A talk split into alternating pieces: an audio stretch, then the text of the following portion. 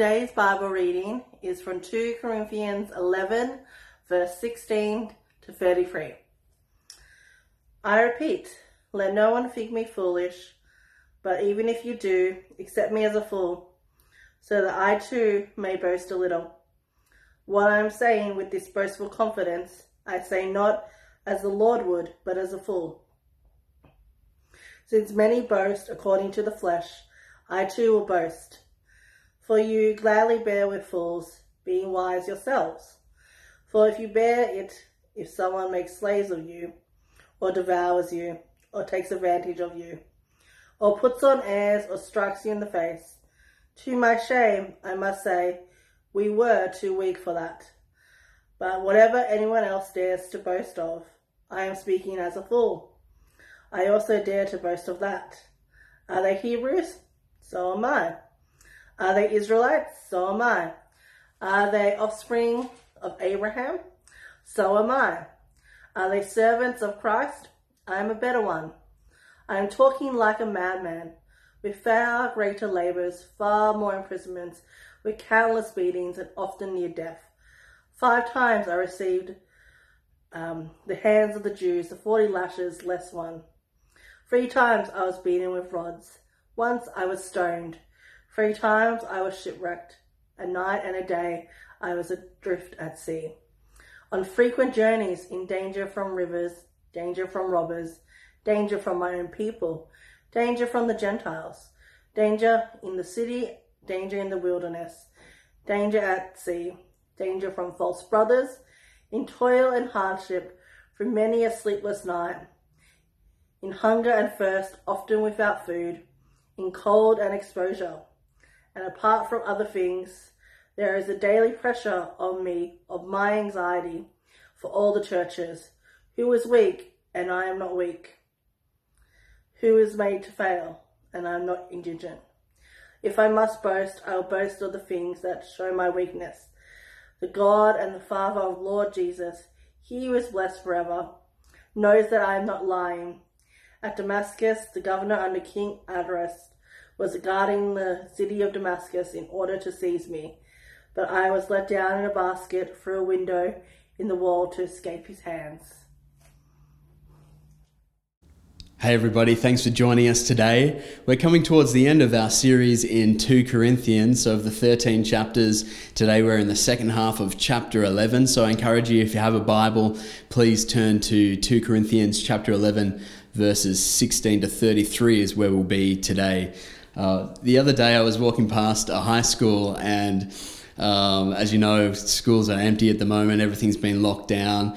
Uh, we're about to go back finally. Uh, but I was walking past this school, and I noticed that they had done what lots of uh, schools have done now, which I think is really cool, which is they kind of plaster their buildings with their core values and um, the the sign that was on the main doors to the foyer of the office was the core value of humility, which I thought was great. Like that's a great core value to have and something we want our um, our kids to learn.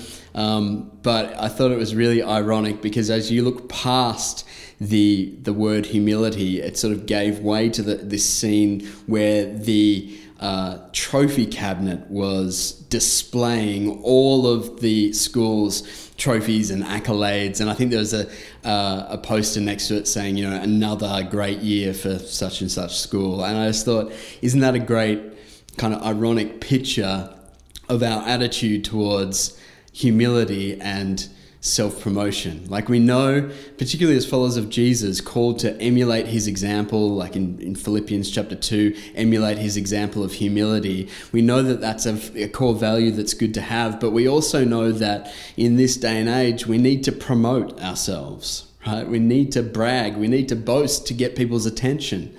And so this tension exists between valuing humility, but then feeling the need to promote ourselves. If you've ever written a resume or a, a, promo for yourself at uh, some kind of event, you'll know you need to ham it up. You need to you need to project your best self so that people will value you or take you seriously or whatever.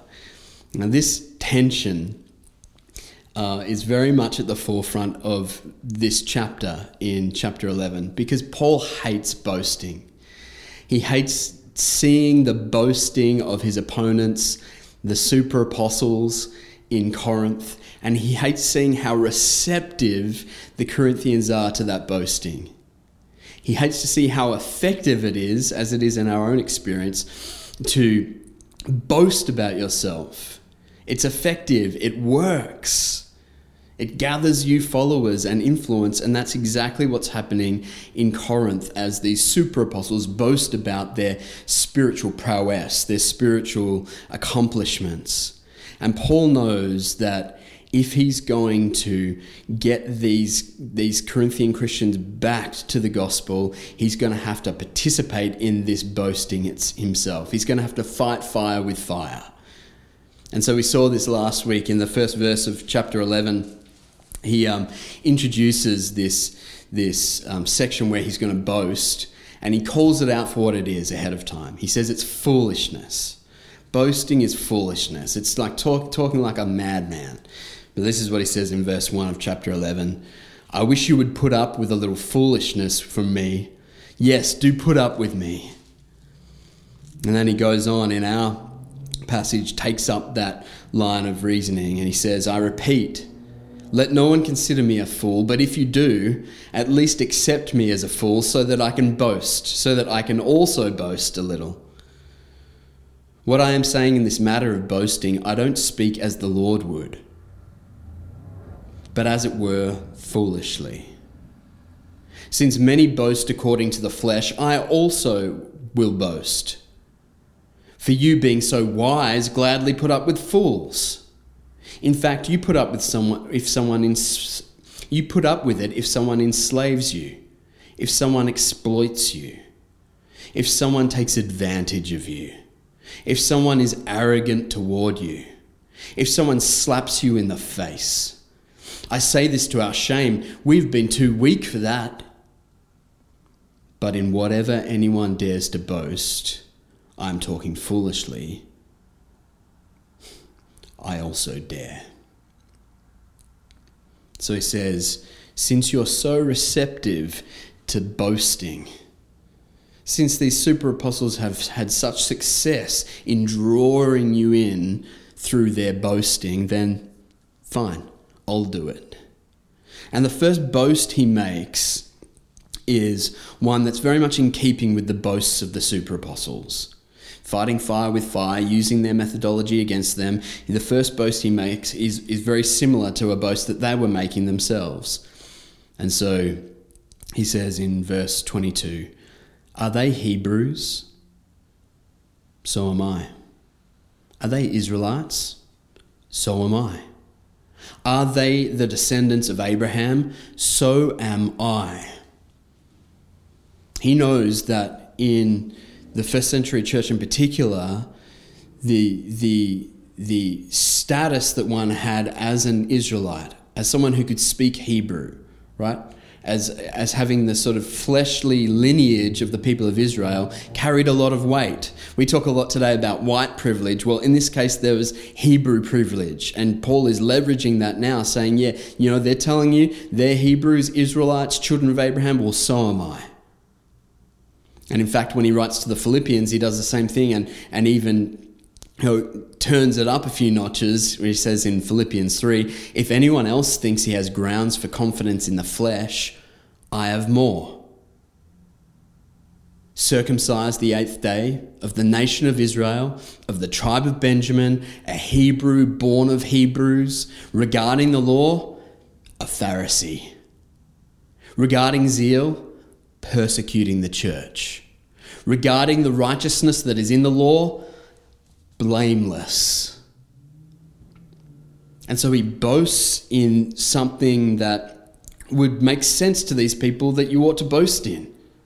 Particularly for these Gentile converts in Corinth, they were very sort of, um, they were very influenced by this boast, by this being able to say, I am not just a convert to Christianity, I am of the people of Israel.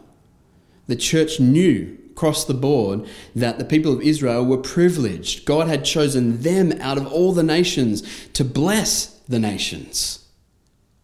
And yes, it's true that the New Testament tells us that in Jesus, those of us who are not Jews have been engrafted into that vine, which is the, the people of Israel. We've been adopted into the family and so receive all of the privileges that the people of Israel receive. It still carried weight in the day to be of the flesh, to be a child of Abraham, a Hebrew of Hebrews. So that boast makes total sense. It's very similar to the boasts of the super apostles themselves. But what he's about to do now with the rest of his boasting is do a total switch up. He's going to turn the whole thing upside down. And you've got to think as you're reading this in Corinth, maybe even with the super apostles in attendance, you're reading this, you read that first boast, you say, yeah, yeah, that makes sense. He makes a good point, actually. The next part, I just imagine the sound effect of like screeching brakes because he's about to completely turn it all upside down. He makes his next boast in verse 23 and following. He says, Are they servants of Christ? I'm talking like a madman. I'm a better one, with far more labours, many more imprisonments, far worse beatings, many times near death. And then he goes on to give a catalogue of his sufferings. By the way, this is not an exhaustive list. Five times I received the 40 lashes minus one from the Jews. Three times I was beaten with rods. Once I received a stoning. Three times I was shipwrecked. I have spent a night and a day in the open sea. On frequent journeys, I faced dangers from rivers, dangers from robbers, dangers from my own people, dangers from Gentiles, dangers in the city, dangers in the wilderness, dangers at sea, and dangers among false brothers. Toil and hardship, many sleepless nights, hunger and thirst, often without food, cold and without clothing, not to mention other things. There is the daily pressure on me, my concern for all the churches. This just catalogue of sufferings. And the reason it would make no sense to boast in your sufferings to the people in Corinth and particularly to these super apostles who he's targeting here. The reason it makes no sense is because their gospel, the gospel of the super apostles, was a triumphalist gospel. It was a gospel of health, wealth, and prosperity. They were preaching the message that spiritual maturity is evidenced by the avoidance of suffering and we're going to get into this later, but there was these two ideas about the resurrection that, that they were spreading. One was that there is no resurrection. So all you've got is this life. So, as Paul says, eat and drink, for tomorrow we die. Live your best life now. Indulge in as much pleasure as you can before you're put in the grave. And the other idea was that the resurrection has already happened. So there is a resurrection, but it's already happened. We already live in resurrection bodies in a resurrected existence. There's no more pain, suffering, death, right? And so, again, live your best life now. If you're suffering, it's evidence that you haven't been raised from the dead, which means you're not a Christian, which means you're certainly not an apostle. And so, Paul completely switches this upside down. He boasts in his sufferings.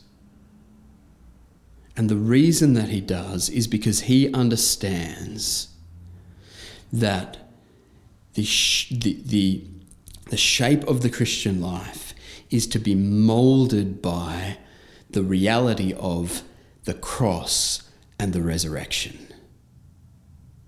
That for every Christian, the testimony of their existence ought to be a testimony of the cross and of the resurrection. And so, in his sufferings, he is merely living out a life shaped by both death and resurrection. This is why he says, We die every day. We're like lambs to the slaughter. And that doesn't disqualify us or undermine our, uh, our authority as apostles, it actually authenticates it. Only a life lived in light of eternity can persevere in the midst of persecution. Now, to illustrate this, I want to go from the Apostle Paul to another missionary. And this is one who has lived much more recently, a guy named John G. Patton. Uh, his autobiography, Missionary to the New Hebrides, is one of the best autobiographies you'll read. Uh, it reads like a thriller because all throughout his missionary journeys, he was constantly under threat. Constantly under threat f- from hurricanes and shipwreck, as well as from disease and death, as well as from the enemies, which were the native peoples of the islands that he was ministering in. And it just reads like a thriller.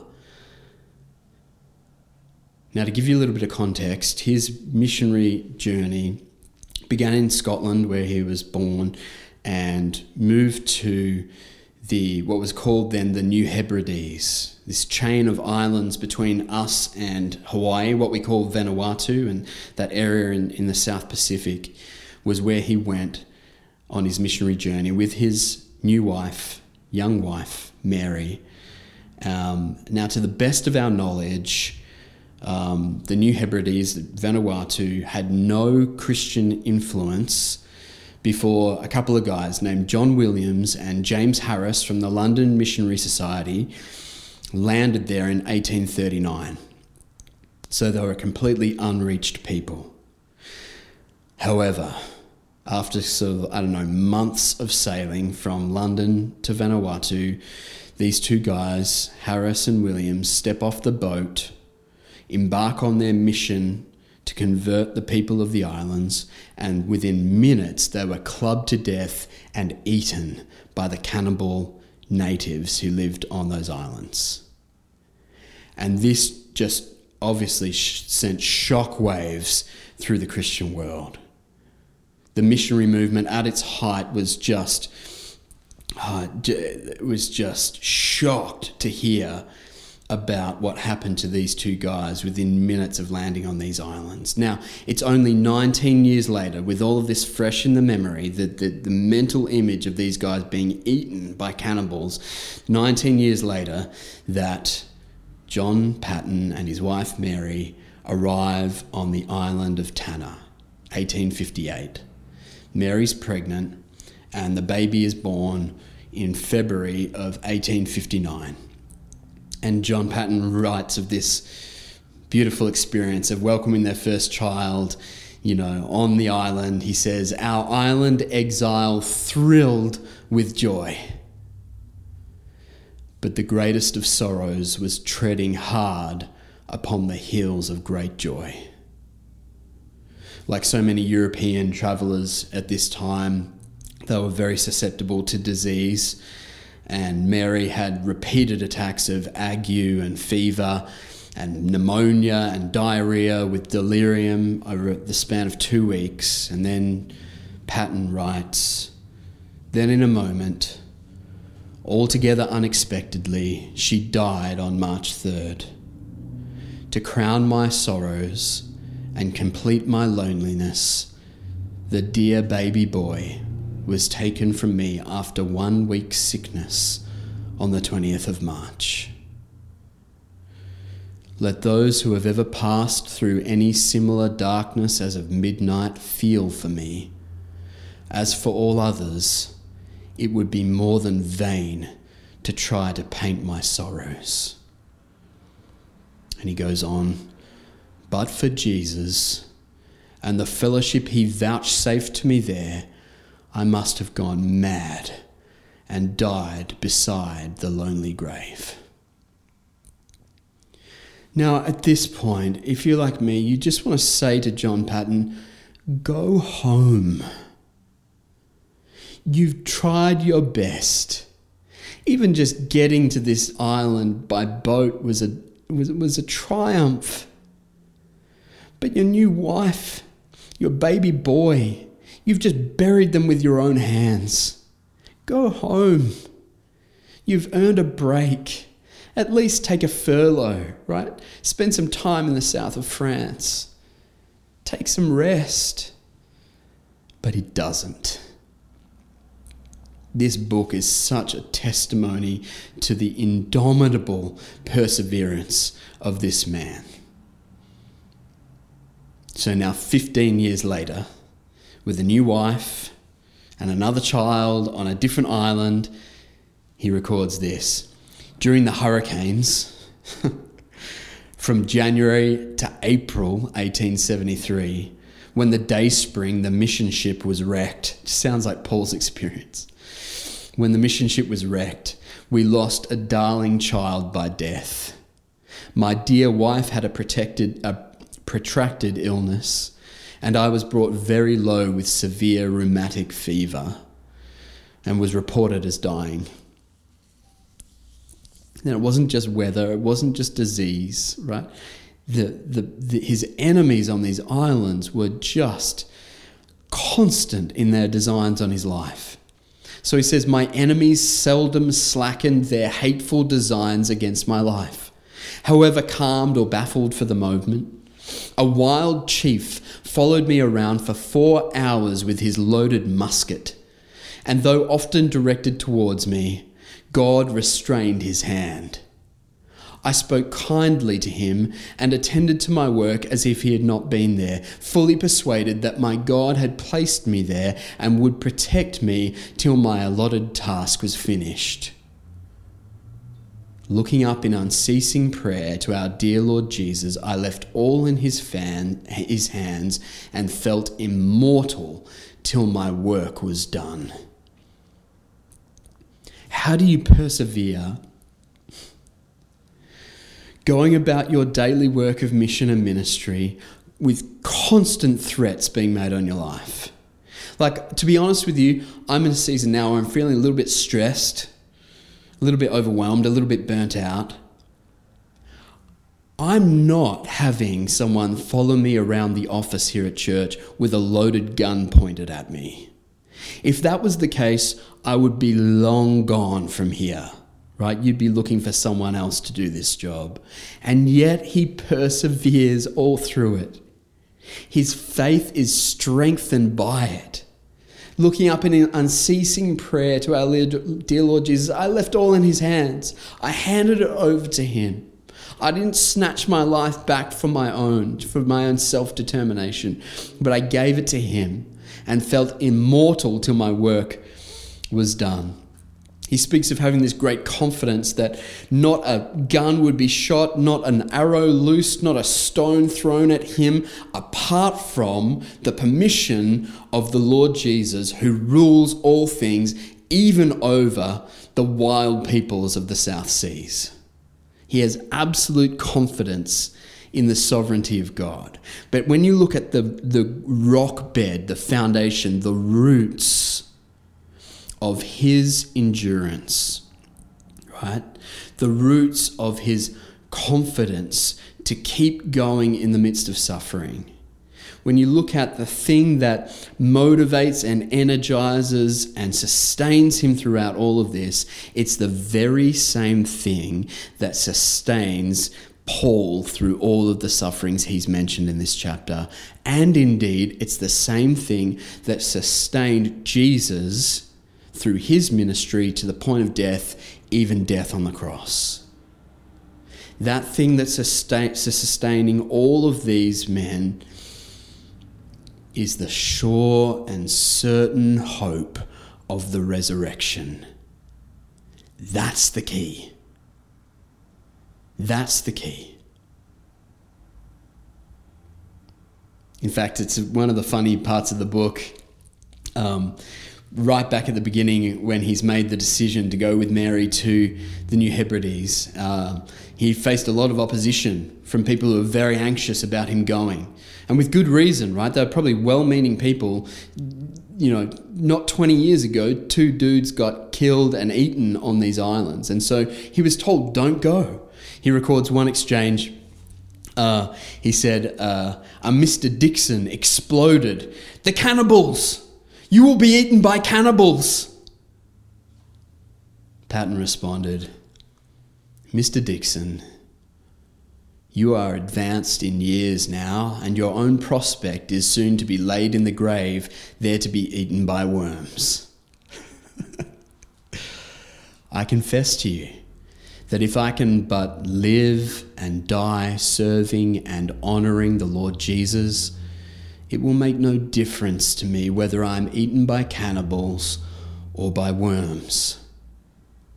And in the great day, my resurrection body will rise as fair as yours in the likeness of our risen Redeemer. It was the sure and certain hope of the resurrection that sustained him through so many sufferings. It was the same for the Apostle Paul. It was the same for the Lord Jesus. Remember in Hebrews, in chapter 12, uh, in verse 2, the writer to the Hebrews says, Let's, brothers, sisters, let's keep our eyes on Jesus, the pioneer and perfecter of our faith. For the joy that lay before him, he endured the cross. What was it that got Jesus through the pain, the suffering, the ignominy, the, the, the, the shame of the cross. It was the joy that lay before him on the other side. It was the sure and certain hope of the resurrection. Now, this is why the Corinthians have a huge problem. Let's Bring it back to the context of our passage. They have a huge problem because the word has been spread that either there is no resurrection or it's already happened, and so they're in danger of not living in light of the sure and certain hope of the resurrection. And so Paul says to them, 1 Corinthians 15, uh, verse 12, Now if Christ is proclaimed as raised from the dead, how can some of you say there is no resurrection from the dead? He goes on, verse 16, Now if Christ is, uh, sorry, uh, for if the dead are not raised, not even Christ has been raised. And if Christ has not been raised, your faith is worthless. You are still in your sins. Those then who have fallen asleep in Christ have also perished, right? Those who have died in Christ are dead. If we have put our hope in Christ for this life only, we should be pitied more than anyone. I want you to think about that last verse. If there's no resurrection from the dead, right? If we've put our hope in Christ for this life only, if this is all there is 80, 90, 100 years, if this is all there is, we should be pitied more than anyone. Now, I think if you're honest, you read that verse and it doesn't really make sense.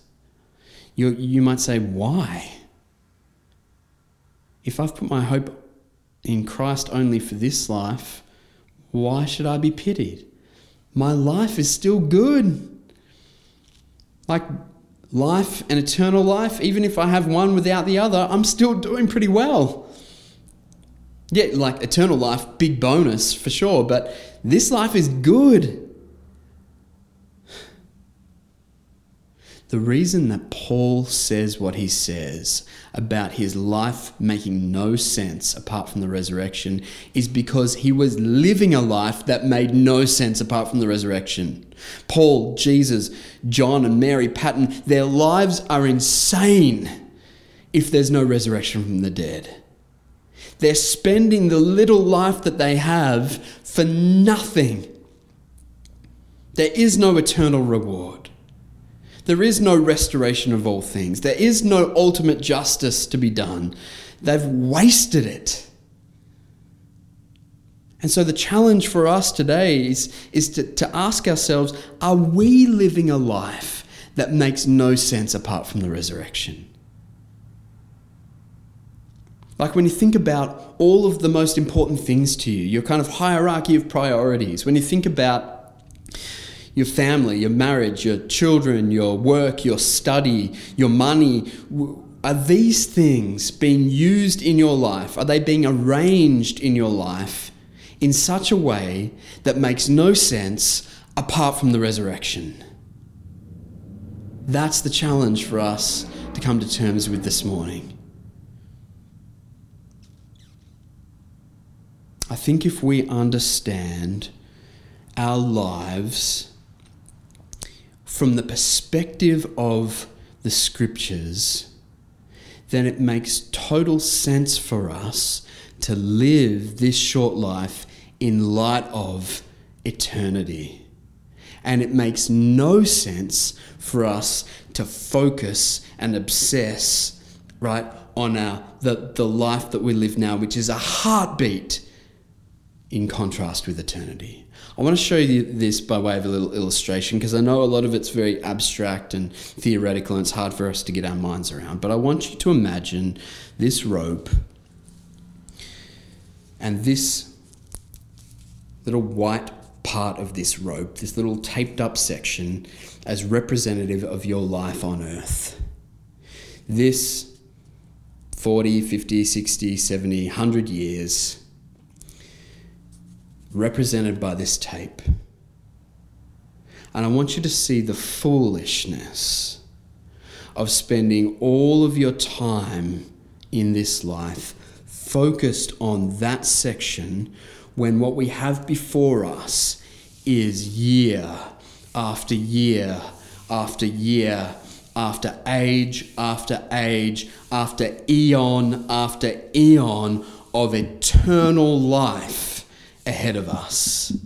Eternal, restored, consummated life, which is to come. And even then, the illustration, which I think is pretty cool, still breaks down because I get to the end of the rope. And yet, the Bible tells us this life which is to come is eternal. It's never ending. It is the world without end. And so, what foolishness for us to look past the eternal eons of resurrected life which are to come and focus all of our energies, all of our hopes, dreams, money, relationships on this. That is insane. And so, if we reconstruct our lives around the reality of the resurrection, the sure and certain hope of the resurrection, as Jesus did, as Paul did, as John and, and Mary did. If we do that, then we can say, if there's no resurrection, this is insane. And then we can, then we can say, my hope, my confidence is not in the stuff I have accumulated for myself here. My boast is not in the flesh, but my hope is in the sure and certain reality of the life which is to come. What I want us to do now, as we come to the end of our time, is spend some time in your breakout groups or in your, your family or your, your small groups, spend some time pondering that question Am I living a life like Jesus, Paul, John and Mary Paton, that makes no sense apart from the resurrection. To put it positively, have I arranged my life in light of the sure and certain hope of the resurrection? Am I living each day not focused in, right zoomed in on the minutiae of this day and age, but rather living with the view ahead of me of eternal, resurrected, new heavens and new earth life with Jesus. What would it take? What kind of reconstruction and reconfiguration would need to take place for us to be able to live in light of eternity? I want to leave us with a word of blessing and benediction as we cast our minds to eternity, I want to read for you what Paul wrote to the church in Thessalonica. So in 1, uh, 1 Thessalonians chapter 5, he says, Now, may the God of peace himself sanctify you completely. and may your whole spirit, soul, and body be kept sound and blameless at the coming of our Lord Jesus Christ. He who calls you is faithful, he will do it.